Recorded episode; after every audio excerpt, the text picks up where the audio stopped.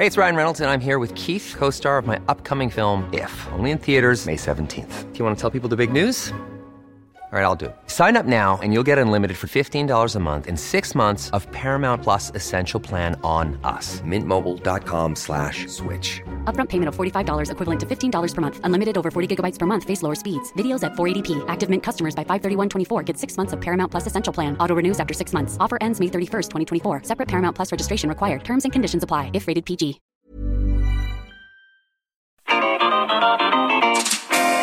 Píntate esa bella sonrisa que te caracteriza y alégrate que la Navidad está por llegar.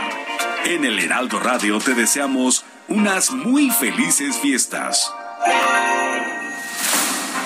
Cada noche los expertos se reúnen para debatir, polemizar, desmenuzar a la noticia y a sus protagonistas en una mesa de opinión que saca chispas. Esto es El Heraldo, la silla rota por El Heraldo Radio. Iniciamos.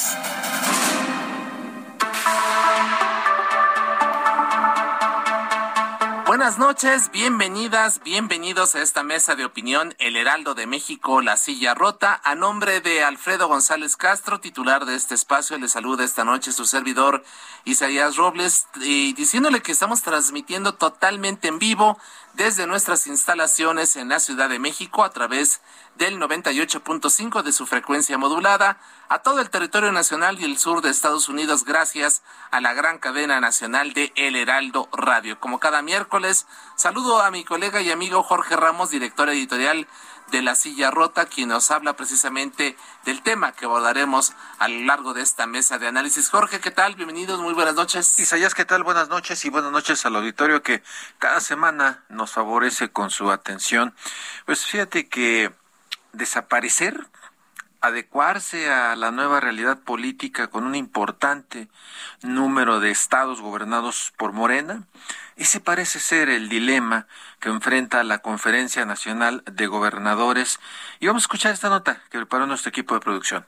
En junio pasado, mandatarios que integran la Alianza Federalista amagaron con una salida de la Conferencia Nacional de Gobernadores, la CONAGO, al considerar que el organismo ha llegado a su fin. A la par, el entonces gobernador de Tabasco, Adán Augusto López Hernández, pidió la desaparición de la CONAGO tras considerar que ha servido nada más para pura grilla en un país que ya cambió. Tiene que desaparecer y no tiene que crearse nada. El país ya cambió, no sirve para nada, no sirve para nada, nada más para pura grilla. Para eso está la Secretaría de Gobernación, para mantener ese vínculo gobernadores. Mario Delgado, el líder nacional de Morena, coincidió. Revisar la CONAGO, plantear un nuevo modelo de relación entre los gobiernos de los estados, de los cuales seremos mayoría, y la federación. Hoy, Adán Augusto López Hernández es el secretario de Gobernación y mañana jueves habrá reunión de la CONAGO justo en Tabasco, con la presencia del presidente Andrés Manuel López Obrador. Pues ahí está, Jorge, el dilema de la CONAGO, renovarse o morir parece ser la cuestión y mañana, como tú, como ya se escuchó precisamente en esta información, va a haber una reunión importante allá en Tabasco donde se abordará como un tema fundamental el, el asunto de la seguridad, la violencia que vive el país, eh, Jorge. Y va el presidente. Exactamente, estará el presidente, ¿no? Entonces, pues ahí está. Esta coyuntura es la que marca precisamente el tema del análisis de esta noche. Así es, y vamos a ver qué, qué es lo que cambió. Y bueno, pues esta noche tenemos eh, en estos micrófonos a Ivonne Ortega. Ella es actualmente diputada federal, pero ella fue gobernadora de Yucatán. Ivonne, muy buenas noches. Hola, Jorge, qué gusto saludarte. Dame la oportunidad de saludar al auditorio. Muchísimas gracias. También está con nosotros Juan Carlos Romero Hicks. Él es también actualmente diputado federal. Eh, sí, estamos con se cortó. Ah, eh, nos decía nuestra nuestra producción que Juan Carlos Romero Hicks estaba ya en la línea telefónica. Se nos cortó la Se nos cortó, pero en unos minutos más vamos a restablecer el contacto. Y decías Así que es. es. actualmente diputado federal Diputado y también ex gobernador fue del gobernador estado de Guanajuato. del estado de Guanajuato, de los fundadores de la Conferencia Nacional de Gobernadores. Y bueno, eh, vamos a, a conversar con, con ellos. También estará con nosotros eh, Ignacio Loyola Vera. Él eh, también es diputado federal por el PAN y fue gobernador de Querétaro. Y también está con nosotros, estará con nosotros Pablo Salazar Meniguchía. Él fue gobernador de Chiapas, un hombre muy, muy conocedor de, de la izquierda, pero fundador, sobre todo, insistimos, de esta conferencia que vamos a ver si le dan eh, un nuevo aire mañana, ¿no, Isaías? Así es, y bueno, ya están todos en la línea telefónica, los diputados Romero Hicks y, y Loyola Vera, les damos la bienvenida. Diputados, bienvenido, muy buenas noches, así como a Pablo Salazar Mendiguchea. Gracias a todos por aceptar esta convocatoria. Gracias, buenas noches.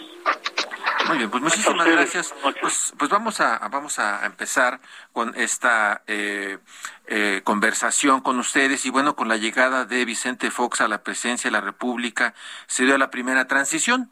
Eh, pero el gobierno panista no tuvo ni todo el Congreso ni la mayoría de las gubernaturas. Ya había reclamos de los estados por mayores participaciones, pero pues con el pretexto de invocar a una nueva convención nacional hacendaria, un grupo de gobernadores eh, pues se abocaron a esta conferencia. Entre ellos estaban el actual presidente Andrés Manuel Observador, estaba también José Murat, que era gobernador de Oaxaca, Arturo Montiel del Estado de México, Leonel Cota, que era de Baja California por el PRD y ahora está en el, en el, en el equipo del presidente López Obrador.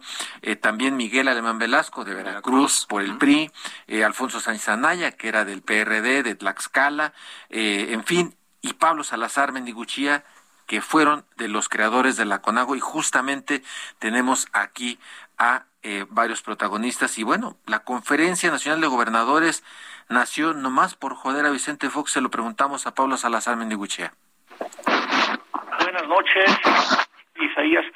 Por supuesto que no. Fue un largo proceso y a veces doloroso. Nos llevó tres años todo el proceso de construcción de la CONAGO. Estábamos enfrentando unos porque estaban desde el poder y otros porque estábamos frente al poder una nueva situación para el país. La primera alternancia y para muchos todo era absolutamente desconocido y consideramos que era necesario crear nuevos espacios de interlocución que en ese entonces no estaban claramente definidos. Entonces, para crear a la comisión, a la Conferencia Nacional de Gobernadores se necesitó mucha voluntad política, por supuesto mucha vocación de diálogo, no se creó la CONAGO, parafraseándote, para joder al presidente. No, en el acta constitutiva de la CONAGO en Cancún, Quintana Roo, bajo los auspicios de Joaquín Hendrix, se dijo siempre y en todo momento que la CONAGO era un espacio de interlocución, era un espacio libre e incluyente, un foro de análisis, reflexión y propuesta, y siempre se habló de cooperar para buscar la consolidación del federalismo. Ni siquiera, déjame hacer una respetuosa corrección, se formó la CONAGO pensando en primera instancia en la Convención Nacional Hacendaria. Eso fue ocurriendo sobre la marcha. Hubo una serie de reuniones, primero con pocos gobernadores, en Sinaloa ya hubo 20, pero solo eran del PRI y del PRD. Después ya en Cancún se formaliza eh, CONAGO con la presencia de gobernadores panistas, pero como observadores, y es hasta el 2003 en Coahuila, en Cuatro Ciénegas, con la anfitrionía de Enrique Martínez, que logra la CONAGO consolidar su carácter plural e incluyente y por primera vez un presidente de la República y un secretario de Gobernación estuvieron presentes en la constitución de esa CONAGO plural. No, fue un espacio de interlocución y fue muy útil para la salud de la República, Jorge, y eso yo diría en primera instancia. Muy bien, muchísimas gracias, Pablo. Así es, y bueno, al principio, como ya estamos escuchando eh, de, propia voz de Pablo Salazar Mendiguchía, el PAN no quería sumarse a la CONAGO, pero luego se dieron cuenta de que pues era un mecanismo de interlocución importante con el gobierno federal. ¿Qué fue lo que les convenció? Le preguntamos ahora al diputado Juan Carlos Romero Hicks, es gobernador de Guanajuato y actualmente eh, diputado federal por el PAN. Eh, diputado, ¿qué nos cuenta sobre la incorporación? Jorge, muchas gracias por la invitación. agradezco y saludo porque tengo gratísimos recuerdos y no hemos coincidido mucho tiempo con Pablo Salazar Mendicuchía, quien es, ha sido un apóstol de la democracia, y con mi compañero Ignacio Loyola. ¿Qué es lo que recuerdo? Y estoy acudiendo a mis notas. Llega la alternancia con el presidente Fox, La primera reunión de gobernadores que tuvimos fue en Guanajuato, como gobernadores, no como Conago, el 9 de diciembre a los nueve días. Y quiero destacar varios aspectos. Primero, desde Ruiz Cortines no llegaba un exgobernador a la presidencia de la República. Entonces, uno de los propios se convierte en presidente y tiene otro nivel de interlocución. Después había un conjunto de gobernadores emanados del PRI y otros emanados del, del PRD que se habían venido reuniendo, aunque debo subrayar una cosa, cuando me preguntaban, ¿eres gobernador? Sí, no soy gobernador panista de Guanajuato, soy gobernador de todos los guanajuatenses. Conduzco un gobierno daltónico para los que votaron por mí, los que votaron por otro y los que votaron por nadie. Pablo nos comenta y Nacho Loyola también hará su comentario. Nacho ya era gobernador. A Pablo y a mí nos eligieron en el año 2000. Nacho empezó en 1997 y recuerdo una primera reunión de aproximación a la que ya hizo referencia el gobernador de Chiapas el 10 de agosto de 2001, en donde tuvimos una primera reunión alrededor de 20 personas. Después, el conjunto de gobernadores en julio del 2002 se reunió en Cancún y sí, los gobernadores del, emanados del PAN teníamos algunas dudas si esto iba a ser un sindicato contra el presidente o de qué se trataba y no asistimos. Nos nombraron a varios de nosotros a otra reunión que fue en Barra de Navidad, en donde estuvieron personas con Fernando Canales, que era de Nuevo León, un servidor, Fernando Moreno Peña, que es el gobernador de Colima, y nos reunimos en Barra Navidad y acordamos una reunión porque los gobernadores necesitan como interlocutor al presidente de la República, subrayo como interlocutor. Y el 21 de febrero de 2003 nos reunimos en León, Guanajuato, y asistieron el presidente Vicente Fox, el secretario de Gobernación que era Santiago Krill, y empezamos a delinear una serie de acuerdos que marcaron la definición original de la CONAGO. La primera es que teníamos que fortalecer el pacto federal.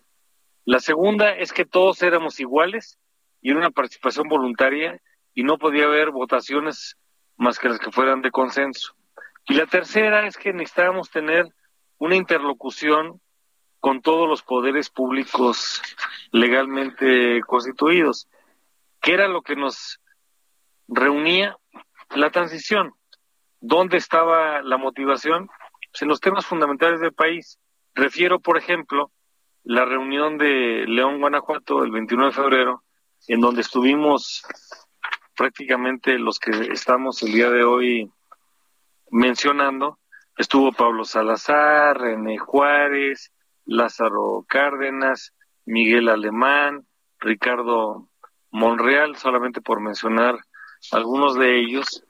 Y deseo hacer contexto sobre cuáles eran los temas del, momento. Tenemos cinco temas. Uno, las reformas estructurales que no salieron y que se recuperaron el Pacto por México a partir de la, presidenta, la presidencia de Peña Nieto. Dos, el campo. Tres, seguridad. Cuatro, desarrollo social y humano. Y finalmente el tema presupuestal. Coincido con Pablo y escuchar con mucho interés la opinión de don Ignacio Loyola que el interés superior era precisamente el país y estábamos viendo la manera de ir construyendo todo esto. Los emanados del PAN sí teníamos en ese momento una reserva porque temíamos que pudiera haber como una intención de un sindicato de gobernadores contra el presidente y no. La siguiente reunión, le acordamos, fue en, San Luis Potosí en julio de 2003 y después, como se ha referido, en Cuatro Ciénegas en Coahuila y generamos un ambiente muy, muy apropiado, en donde compartíamos experiencias, anhelos, agendas, y poco a poco esto se fue consolidando y eso es lo que refiero como la primera generación de los eh, gobernadores emanados de, de ese momento. Hay que destacar que sí, el entonces jefe de gobierno de la Ciudad de México participó en algunas de las reuniones, no en muchas de ellas. Fue anfitrión de una de las reuniones en, en lo que era el Distrito Federal, hoy Ciudad de México. No estuvo él activamente involucrado, pero sí tuvo una participación y varios de los nombres que acabo de mencionar han tenido un papel muy relevante. Y ahora, frente a la reunión con gobernadores, seguramente habrá comentarios. Pablo, te saludo con mucho afecto y anoche lo Loyola también. Gracias. Muchísimas gracias, eh, Juan Carlos Romero. Y bueno, buenos, buenos detalles eh, importantes en esta, en esta historia que estamos tratando de hilar para comprender qué está pasando con la CONAGO. Y ahora vamos a escuchar a Ignacio eh, Loyola Vera, que ya decíamos fue gobernador de Querétaro, también actual diputado federal. diputado, Hubo gobernadores que no compartían la idea, ya nos decía Juan Carlos Romero, de Acción Nacional, pero particularmente Ignacio Loyola no estaba a favor de esta, de esta eh, conferencia. ¿Por qué? ¿Qué fue lo que pasó?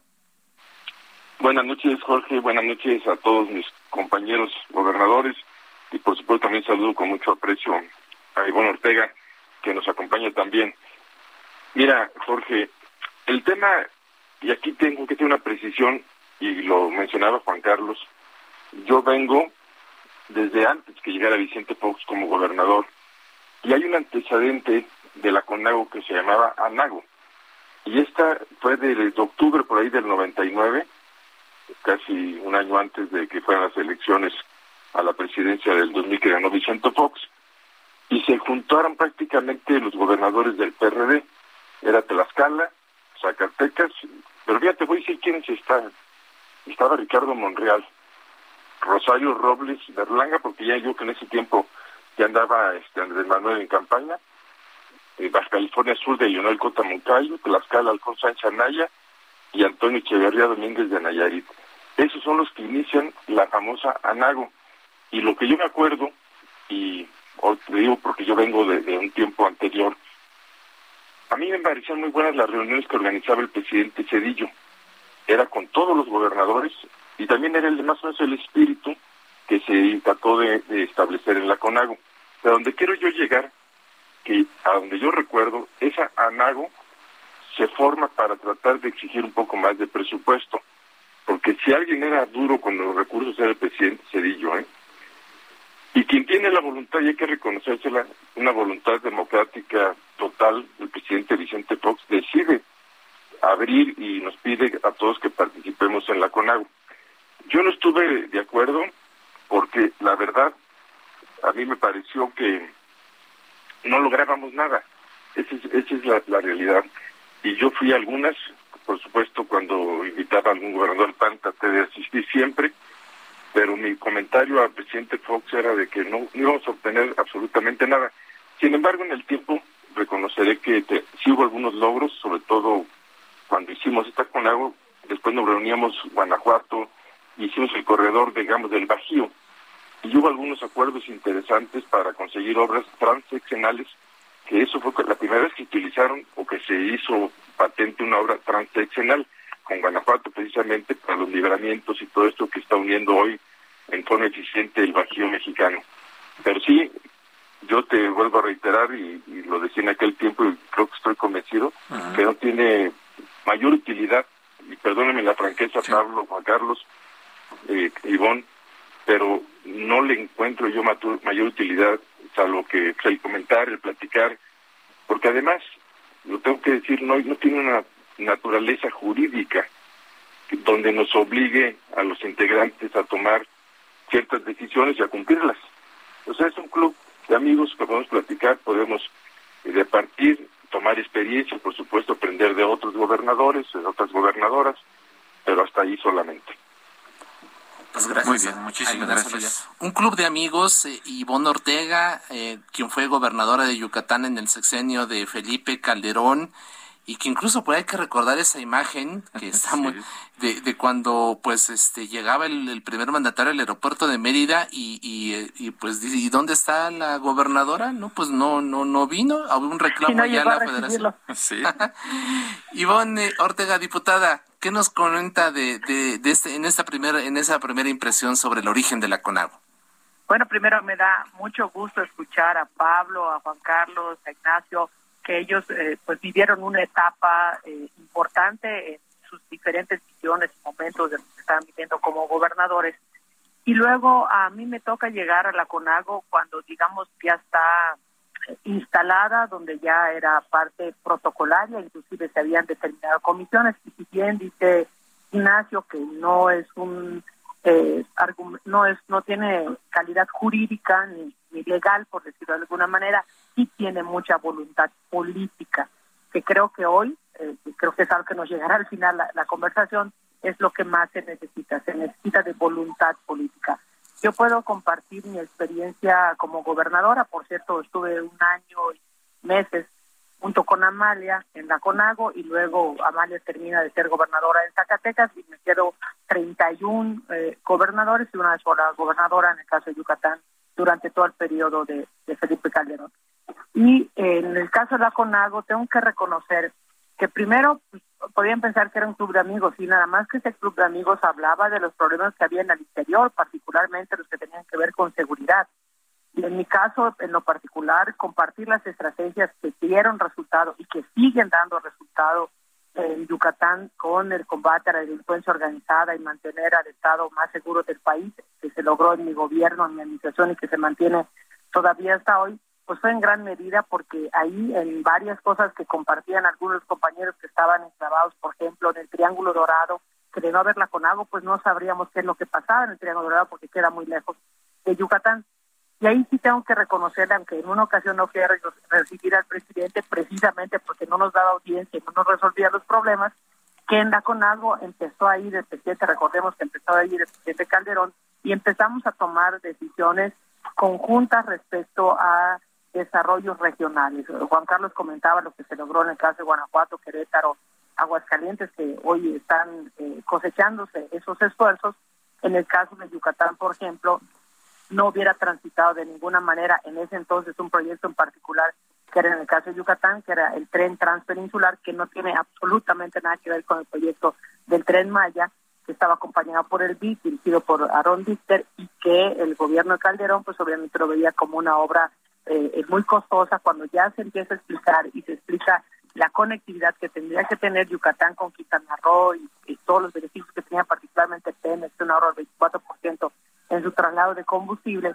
Entonces, eh, eh, razones, recuerden, no sé si recuerdan, pero bueno, termina el sexenio del presidente Calderón autorizando y dándole el número de folio al tren rápido transpeninsular. Llega el presidente Peña, en ese entonces lo anuncia en su toma de protesta, en dos informes, y el tercer informe cancela ese y muchas obras más por falta de recursos y la crisis económica de ese momento. O sea, desde mi punto de vista, hasta allá donde lo que a mí me tocó vivir, la CONAGO sí servía para intercambiar eh, acciones y modelos, por ejemplo, un programa que hicimos en Yucatán, Paz que dejan huella, que hicieron varios estados este, y otros más. Pero desde mi punto de vista, creo que es la parte que me imagino que harán platicar Jorge y Isaías, es la CONAGO hoy. Lo que veo en la CONAGO hoy, en la Cámara, hoy en particular, y en lo que veo en lo general que está pasando con el gobierno federal, es que no hay voluntad política. Y si no hay voluntad política, pues ahí difícilmente órganos constituidos legalmente o no constituidos legalmente, o está constituida la Cámara legalmente, y no tenemos una voz en la permanente porque no quisieron los partidos eh, darnos una voz que nos corresponde, ¿no? Entonces, eh, es más la voluntad política y con hay voluntad política se puede llegar a acuerdos como lo hizo Cedillo, como lo hizo eh, eh, Fox, como lo hizo Calderón, y ojalá de verdad recapacite el presidente y pueda haber esa voluntad política para los estados. Vamos, ahí está, ahí está el detalle, el, la importancia del, del diálogo. Quizá no haya una representatividad eh, jurídica, pero sí se puede lograr una voluntad política.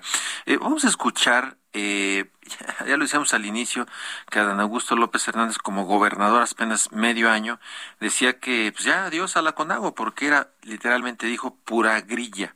Y vamos a escuchar rápidamente qué dijo Mario Delgado sobre este tema hace apenas unos meses, en junio pues es hacer una revisión, un replanteamiento de la CONAG, que deje eh, pues de ser como algunos gobernadores, hay que hacer la distinción, la utilizaron pues para hacer politiquería, pues para pedir nada más recursos, cuando nunca revisaron en qué estaban gastando. Y los gobiernos de la cuarta transformación conciben la relación con el poder ejecutivo de manera diferente. relación de cooperación, una eh, relación de interlocución que busque ante todo pues el bienestar de la población. Entonces tenemos la oportunidad histórica de establecer una visión diferente del federalismo. Y bueno, pues ahí está lo que lo que decía en su momento Mario Delgado en junio pasado como decía la diputada Ivonne Ortega, vale la pena ahora, eh, ya hablamos un poco del origen que dio, eh, eh, que permitió la conformación de la CONAGO, valdría la pena hacer un balance ahora de lo que está ocurriendo, pero sobre todo también de la perspectiva. Si les parece, invitamos a nuestros colaboradores esta noche a que nos aguanten el corte, vamos a hacer una pequeña pausa, volvemos después del mismo, y también al público, quédese con nosotros, seguimos hablando en esta mesa de opinión, el Heraldo de México, La Silla Rota.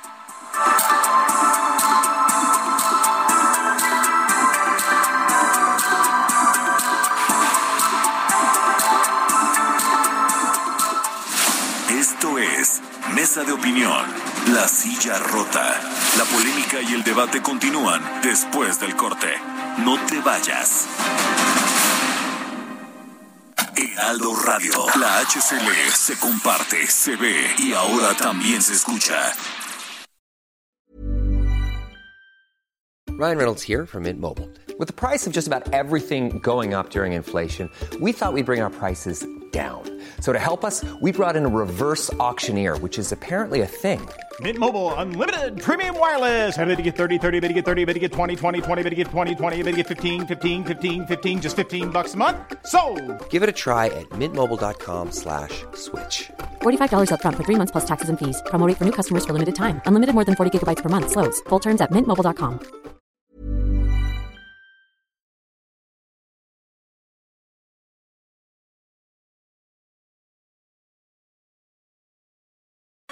Heraldo Radio. La HCL se comparte, se ve y ahora también se escucha. El Heraldo, la silla rota.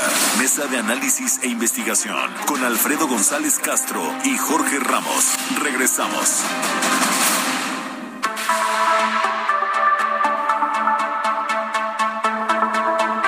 Son las nueve de la noche con 30 minutos.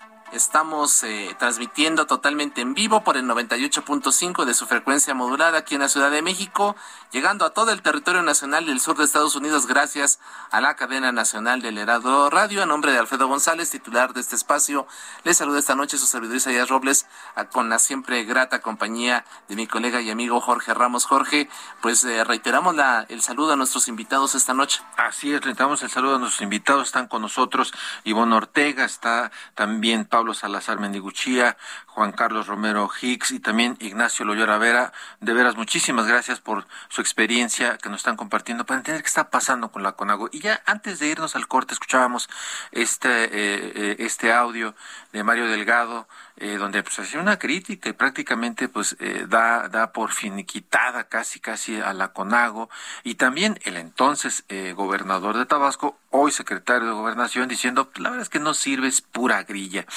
Y quisiéramos ver hacia adelante y quisiéramos empezar con Ivonne Ortega. Ivonne, eh, si es pura grilla, ¿no vale la pena la CONAGO?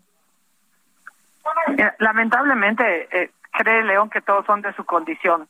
Y es muy lamentable tanto la declaración del dirigente Morena como el hoy secretario de Gobernación, que además hace apenas unos meses o días era gobernador de un estado, del estado de Tabasco, donde es el presidente. Más que eh, es, hablábamos de la voluntad política que tiene que haber de parte del partido en el gobierno, de parte de los gobernantes, para que se puedan construir acuerdos que puedan beneficiar no solo a una entidad o a una visión, sino que se puedan contribuir a diferentes visiones y a lo mejor pues a lo que están acostumbrados ellos es hacer grilla. Nosotros estamos acostumbrados a hacer política y de la buena, para la construcción, para los mexicanos. Muy bien. Gracias a, a la diputada eh, Ivonne Ortega. Y bueno, ya eh, comentamos que también todo esto tiene que ver con una reunión que va a realizarse el día de mañana, allá en, en Tabasco, precisamente con, que tiene como uno de los temas fundamentales el ver el, el asunto de la inseguridad y de, y de la violencia eh, que desgraciadamente pues está imperando en, en varias regiones del país. Eh, de hecho, el presidente López Obrador pidió unidad a los gobernadores en, en, esta reunión de la CONAGO. Esto lo hizo apenas el sábado pasado desde Tijuana, Baja California. Si les parece, escuchamos lo que dijo el, primer mandatario y volvemos con ustedes para la conversación. Y los gobernadores, aun cuando esto no tiene que ver con el gobierno federal, van a aprovechar para reunirse en lo que es la Asociación de Gobernadoras y Gobernadores, la CONAGO. Ahí ellos van a deliberar y ponerse de acuerdo, ojalá haya entendimiento, se mantenga la organización de los gobiernos estatales, sin divisiones, que haya unidad. Y si me invitan, ya al final, este, cuando hayan llegado a un acuerdo, pues voy a participar pero es algo de las gobernadoras y los gobernadores, que yo espero que va a ser un buen eh, encuentro y van a ser buenos los resultados. Juan Carlos Romero, buen encuentro, buenos resultados, buen futuro para la CONAGO. El reto es que volvamos a recuperar el espíritu federalista. Hoy tenemos un presidente de la República que tiene una popularidad amplia, llegó con un mandato de legitimidad, pero no entiende la República Federal. La Carta Magna establece el artículo 40 que la República es representativa, democrática, laica y federal. ¿Qué es lo que han dicho los gobernadores más recientes? Y he escuchado con mucho interés el testimonio de Pablo Salazar de Chiapas, de Ivonne Ortega de Yucatán y de Nacho Loyola de, de Querétaro. Tienen varios pendientes. Por ejemplo, primero hay que constituir el fundamento de la CONAGO, porque hay una prohibición constitucional para que los estados hagan una serie de acuerdos fuera de un marco que hoy no está regulado. Segundo, hay que hacer un acuerdo nacional para la concordia. Es evidente lo que está ocurriendo en México y no estamos resolviendo. Uno, la pandemia y la educación. Dos, la inseguridad. Tres, la corrupción acompañada de la impunidad, cuatro, el desmantelamiento de las instituciones y así la, la, lista continúa, así como una economía que no está siendo fortalecida y que nos está afectando a todos nosotros. Es muy importante tener una agenda de consenso. Los que fuimos compañeros de la primera generación, recordamos que el entonces jefe de gobierno fue solamente una reunión, la de la Ciudad de México, y eso porque fue anfitrión. Tenemos un presidente que no entiende la vida municipal, lamentablemente no se conecta a la vida estatal y más allá de, llegar a la leyenda negra, la leyenda rosa de esto de la de la Conago, sí ha habido alguna serie de contribuciones, por ejemplo en materia de infraestructura, tanto Ignacio como Ivón nos dieron algunos ejemplos de que se pudieron hacer algunas tareas para los logros. En el año 2004, ya en la siguiente rotación de gobiernos de Querétaro, precisamente el 5 de febrero de 2004, se hizo la Convención Nacional Hacendaria. Es un documento maravilloso que sigue siendo vigente y que habría que revisar. Y hoy el presidente lo que no entiende, y lamentablemente no entiende que no entiende, es que los gobernadores son subordinados. Los gobernadores son los jefes de Estado y jefes de gobierno de entidades federativas y las gobernadoras también, y tienen que ser respetadas. Hoy lo que tenemos que hacer es construir de manera muy relevante. El comentario de Mario Delgado, con todo respeto, es irrelevante, no conoce el, fondo de la CONAGO. Ojalá que el nuevo secretario de Gobernación recupere el estilo del el espíritu del federalismo. Claro, viene de Tabasco, el presidente no resiste la inteligencia, el cuestionamiento, pero no perdamos el tiempo en descalificaciones. Hay que construir y, reconstruir muchos aspectos. Por ejemplo, en el caso de Guanajuato, después de quien habla Juan Carlos Romero Hicks, tenemos tres gobernadores después de eso. Ya estamos en la cuarta rotación de gobernadores. Recuerdo, por ejemplo, a manera de, de ilustración que con Ivonne hicimos cuando estuve a nombre del presidente Calderón trabajando temas de ciencia y tecnología, un gran parque de, innovación y es un ejemplo lo que se ha hecho en, Yucatán y de eso tenemos mucho que presumir. Necesitamos fortalecer la República. Por lo tanto, necesitamos municipios fuertes, estados fuertes y una federación fuerte. Y esto no significa lo que me dijo en alguna ocasión un secretario de Estado, que por prudencia guardo su nombre, que cuando la federación no logra algo, lo transfiere a los estados y como los estados tampoco lo pueden eh, atender de manera plena, se lo recoge. No, hoy necesitamos refundar la República y recordar que municipio, estado y federación no son una escalera jerárquica de autoridad, son órdenes de gobierno que tienen facultades exclusivas y facultades concurrentes. Este encuentro que el presidente tendrá con los gobernadores, espero que sea para eso. El problema que tenemos es que el, gobernador, el presidente habla, habla, habla y habla y casi no escucha. Cuando uno escucha a los demás corre el riesgo de aprender. Y eso es lo que tenemos que hacer, construir desde todos los trozos del alma de los rincones de la patria. Ojalá que la oportunidad no se desperdicie.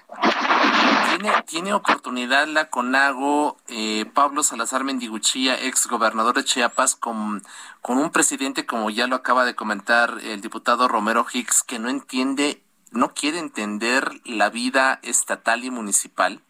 ¿Tiene futuro una CONAGO con un primer mandatario así? A ver, eh, eh, Jorge e Isaías, yo creo en la CONAGO, quiero a la CONAGO.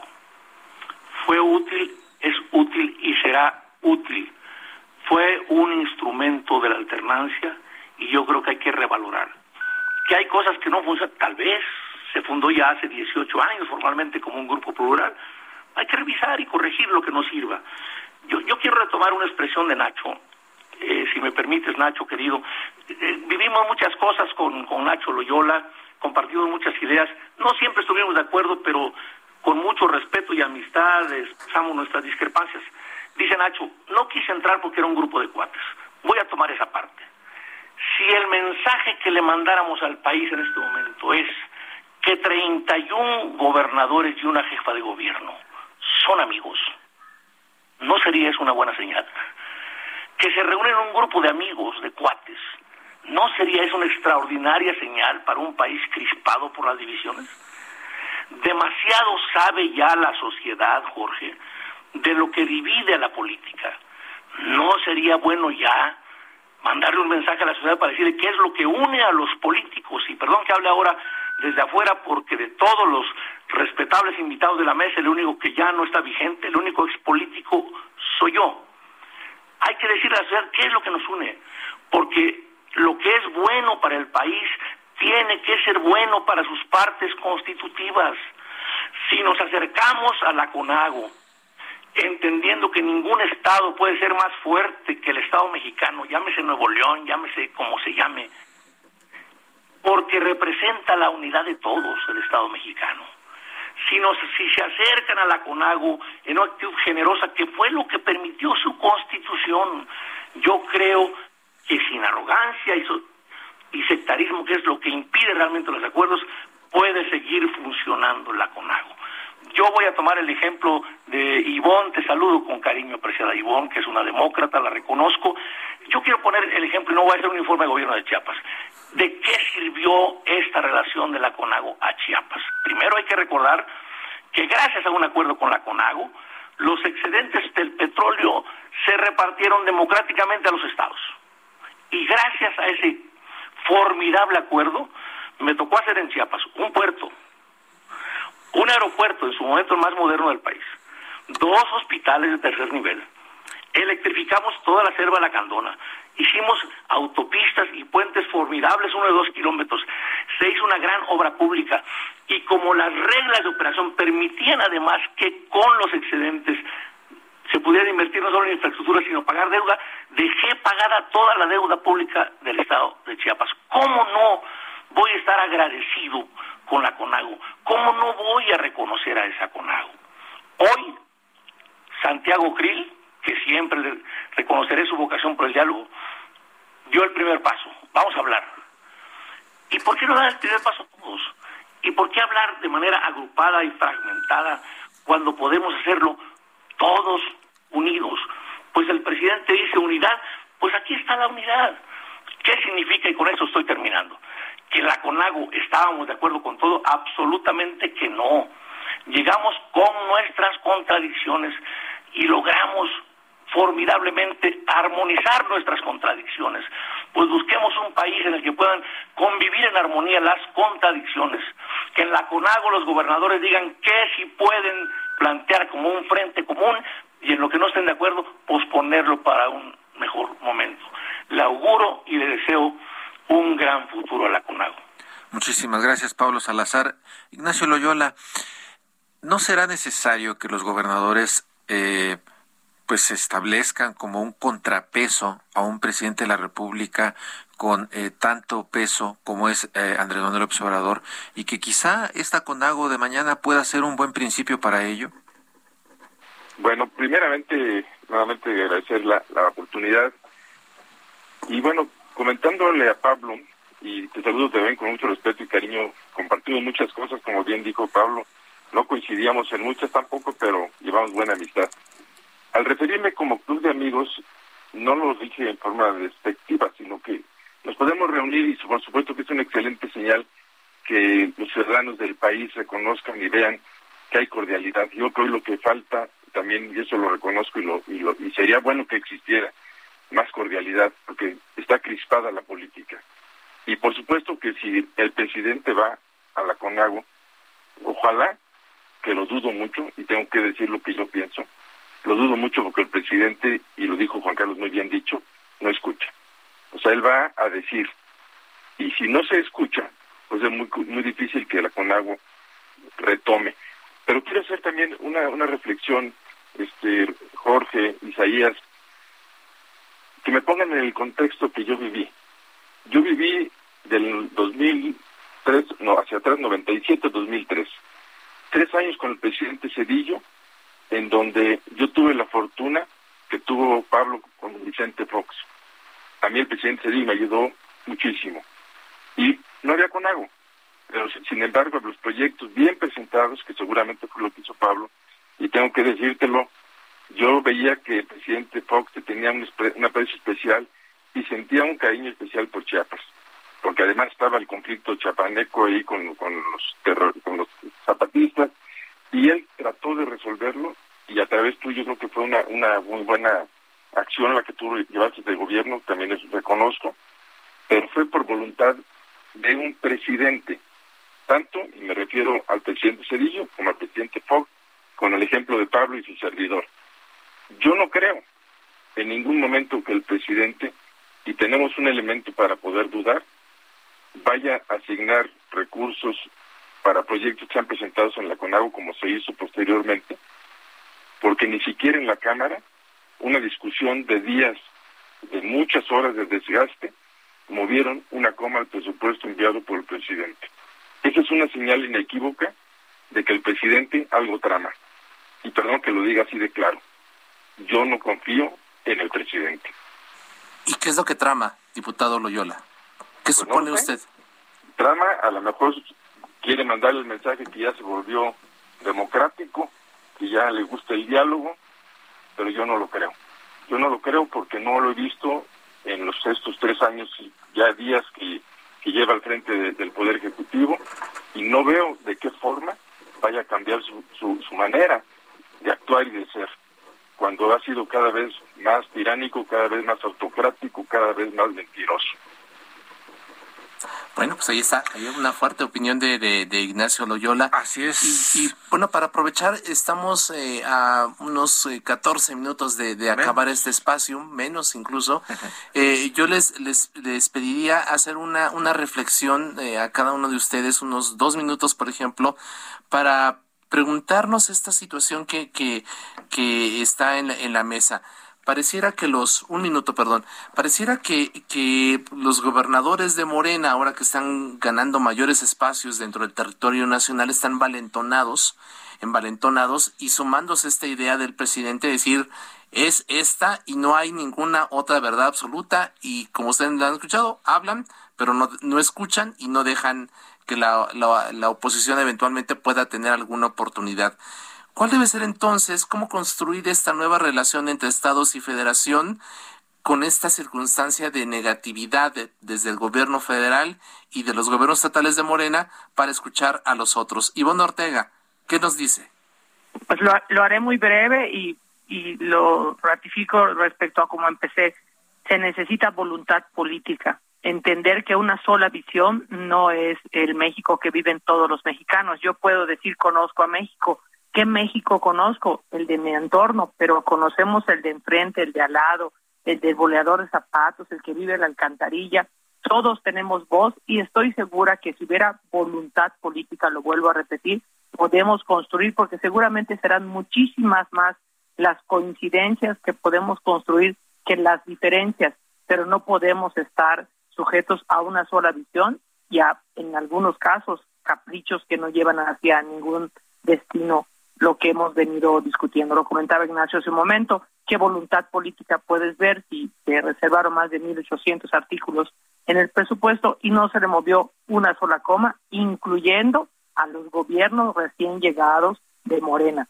Ahí se ve la voluntad y la visión de un presidente que solo ve pues, la parte que le corresponde o que cree que es lo correcto. Gracias, Iván Ortega. Gracias, Iván Ortega. Pablo Salazar, una última reflexión. Eh, yo creo que para consolidar democracia se necesitan demócratas. Creo que para ensanchar el federalismo y consolidarlo se necesita generosidad.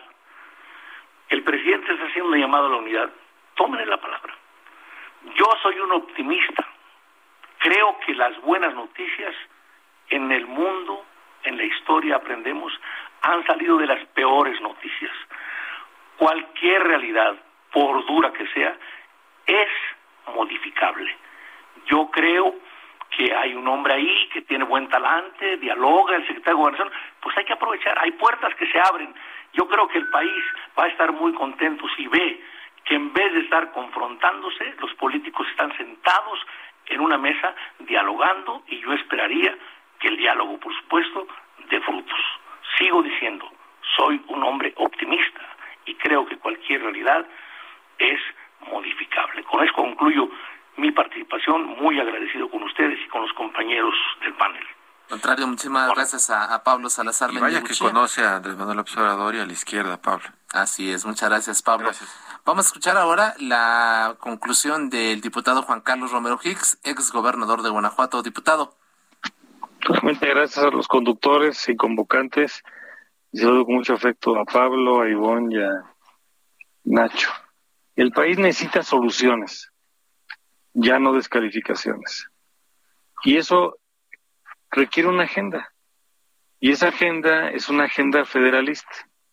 Y tenemos que sentarnos por conducto de la autoridad correspondiente e identificar los grandes problemas nacionales y preguntarnos cómo estamos abordándolos y cómo estamos naufragando. Ejemplo, la pandemia ha sido un desastre. Necesitamos la conjunción de esfuerzos. Ejemplo, la reactivación de la economía tampoco está funcionando. Ejemplo, el mejor funcionamiento del sector educativo, la seguridad, la violencia, la corrupción, la impunidad, todos los temas nacionales que son muy significativos. Y cuando recuerdo con mucho cariño a los gobernadores de la primera generación, los de la segunda, la tercera y la cuarta, nadie entra para fracasar. Entonces, ojalá que nuestro presidente entre en humildad, prudencia, inclusión, sensibilidad, sentido común y entienda que él es el jefe de gobierno y es el jefe de Estado mexicano. Y para salir adelante necesitamos que toda la cadena se fortalezca. La cadena es tan fuerte como el eslabón más débil. Y hoy los mexicanos lo que quieren son soluciones. No quieren disputas de manera pública y ojalá que se tenga esta oportunidad. Vamos viendo dónde hay unidad en lo esencial, dónde hay la agenda estratégica y entender que la pluralidad es una divisa y no un mal tolerado. Mi reconocimiento a todas y a todos los que lo han hecho posible. Hoy necesita un México que dialogue. No nos estamos escuchando. Cuando corremos el riesgo de aprender es cuando nos escuchamos y eso es lo que tenemos que hacer para caminar, para caminar y para caminar. Ojalá que nuestro presidente entienda finalmente que es un diálogo, no es un monólogo, en donde él quiera llegar a dictar línea, porque cada estado representa un trozo del alma con muchos aspectos positivos y también grandes retos por resolver. Este encuentro me ha traído muchísimas eh, reflexiones sobre cómo podemos construir un país mejor. Así México los necesita, no tenemos derecho a fallar. Muchísimas gracias, Romero diputado muchas Juan gracias. Carlos Romero Hicks. Y para finalizar, Ignacio Loyola Vera, diputado. Muchas gracias. Yo también soy optimista, pero me gana el realismo. Y en ese realismo, y parafraseo a, a don Manuel Gómez Morín, nuestro fundador, decía que en la política no debe, haber- no debe haber ilusos para que no haya desilusionados. Yo hago votos verdaderamente para que haya un cambio. Lo veo complicado, porque el país requiere hoy esperanza. Yo salgo a la calle, platico con la gente y la gente está dolida, la gente está triste. Eso de que la gente está feliz, feliz, no es, no es cierto. Hay que hacer un cambio y hay que empezarlo a construir desde ahorita. Si este diálogo que se está planteando da frutos, qué bueno. Insisto, soy optimista, pero me gana el realismo. Pero yo haré lo posible para que este diálogo lleve a la construcción de un efectivamente una, un diálogo efectivo, un diálogo de sordos como el que hemos tenido en estos primeros tres años. Así que, pues muchísimas gracias, Jorge, Isaías, a todos mis compañeros eh, gobernadores, compañera Ivonne, muchísimas gracias por la oportunidad y estamos a la orden. Y una cosa que es muy importante, no esperemos a Godot. Godot no existe. El cambio lo dará la ciudadanía. Tenemos que agruparnos como ciudadanos y hacer que este, este país cambie de una vez por todas. no somos los políticos los que los vamos a cambiar. Así es. Muchísimas gracias a, a los diputados Ivonne Ortega, Juan Carlos Romero Hicks, Ignacio Loyola y también, por supuesto, a Pablo Salazar Mendiguchía, todos ellos exgobernadores y conocedores de la vida pública del país. Gracias a, a todos muchas ustedes eh, y, y gracias por su tiempo y su confianza. Y bueno, pues No nos queda más que despedirnos, me querido Jorge. Pues así, es. muchas gracias. Eh, agradecemos a todos quienes han hecho posible este esfuerzo. Ángel Arellano en la producción, eh, con el apoyo de Gina Monroy. También Ema- Emanuel Bárcenas en los controles técnicos. Los esperamos el próximo miércoles 9 de la noche y el martes a las 9 también en la mesa de opinión a fuego lento. Descanse. Muy buenas noches. Gracias, Jorge. Gracias, buenas noches, no se les olvide ser felices. Usen cubrebocas. La polémica por hoy ha terminado. Esto fue El Heraldo, la silla rota. Por El Heraldo Radio, con la H que sí suena. Hasta entonces. Heraldo Radio 98.5 FM, una estación de Heraldo Media Group, transmitiendo desde Avenida Insurgente Sur 1271, Torre Carrachi, con 100.000 watts de potencia radiada. Acast anbefaler. Mit navn er Anders Morgenthaler. Over for mig sidder Roald Bergmann. Vi har lavet en ny podcast, der hedder Dopaminklubben. Og Dopaminklubben er en klub, hvor ADHD er fucking sjovt, og hvor det griner. Det behøver ikke at være super alvorligt. Vi er skide trætte af alle de der podcasts, der forklarer mig og nederen der. Vi gør grin med vores ADHD. Mulig ADHD. Ja, vi udreder mig, fordi nogen siger, at jeg har det. Jeg ved det ikke rigtigt, det finder vi ud af. Vi har i hvert fald lavet vedmål. Ind og lyt til Dopaminklubben. Hver uge udkommer vi. Der laver vi sjov og spas med at have den her vidunderlige dopaminmangel.